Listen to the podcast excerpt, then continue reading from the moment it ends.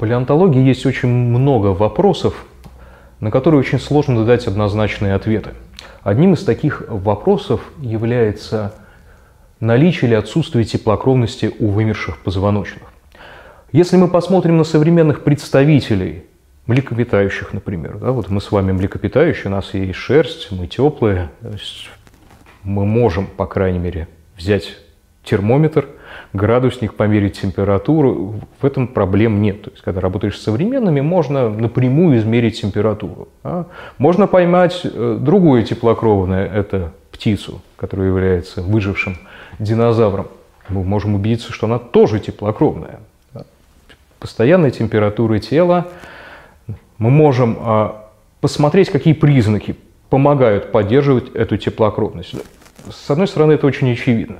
Для млекопитающих наличие шерсти значит теплокровный. Для птиц наличие перьев значит теплокровность. Эти структуры позволяют удерживать тепло.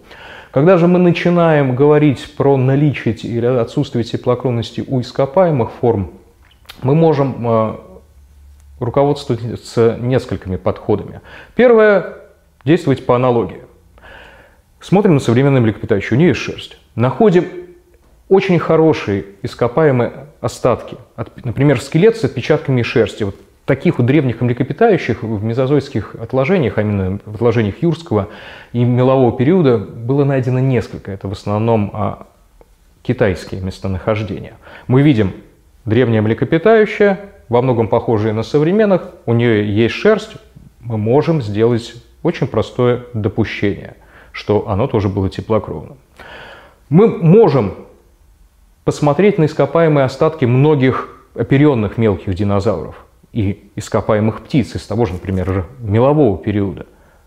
И мы тоже можем допустить, что они были теплокровные. То есть мелкие достаточно размеры, наличие структур, которые позволяют задерживать тепло, поддерживать это перья или шерсть, позволяет нам все-таки с большой степенью вероятностью, э, вероятности трактовать, что эти существа были теплокровными.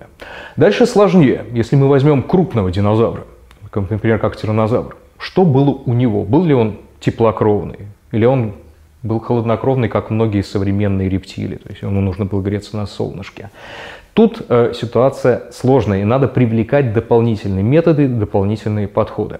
Ну, во-первых, надо посмотреть, самое, начать с самого простого с простого. Это, опять же, аналогия с современными птицами. Были ли у крупных динозавров перья, сплошной какой-то перьевой покров или переподобный, который удерживал тепло?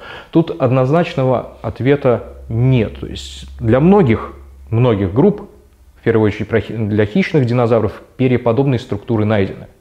У примитивных тиранозавроидов юрских, это, собственно говоря, линия, которая привела к появлению тиранозавра, были такие вот чешуи, похожие на чем-то на волосы, но это, опять же, шерсть и чешуя совершенно разные по происхождению структуры.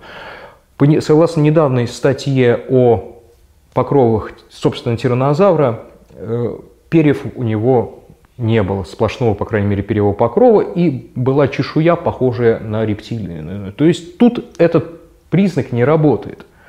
Дальше.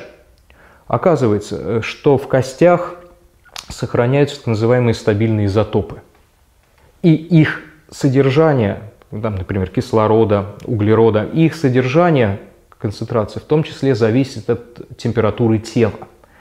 То есть, чем выше содержание определенных изотопов, тем выше температура была. И когда начали вот смотреть, а что же у динозавров, оказывается, что по этим данным да, динозавры были, ну, по крайней мере, теплыми, то есть в районе 30-40 градусов.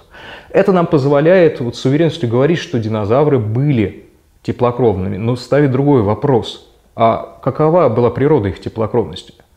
Такая же, как современных птиц или млекопитающих. То есть нужно поесть, выделяется большое количество тепла, дальше его надо как-то удержать. Или это какая-нибудь инерционная теплокровность, когда надо хорошо нагреться на солнышке, когда ты большой и большой объем дольше держит тепло. Это, на это мы ответить не можем. С другой стороны, мы можем попробовать подключить еще одно или несколько таких вот подходов. Для того, чтобы быть теплокровным, нужно определенное строение дыхательной системы. А, возьмем, например, птицу. нужно много кислорода. У них очень эффективные легкие. Да? От легких отходят своеобразные э, такие структуры, которые называются воздушные мешки. В результате воздух через легкие, через систему, где происходит газообмен, проходит дважды. Сначала в одни мешки через легкие, потом в другие, потом уже выдыхается. Это так называемое двойное дыхание. Воздушные мешки у современных птиц заходят еще в кости, прилегают, например, к позвонкам, они практически везде внутри птицы, внутри скелета.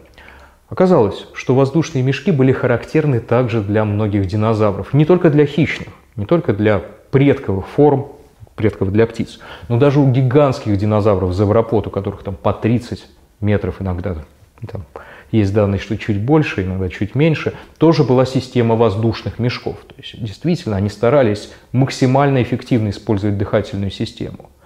И, соответственно, у них был ускоренный обмен веществ. Ну, опять же, если мы используем птиц как современную аналогию.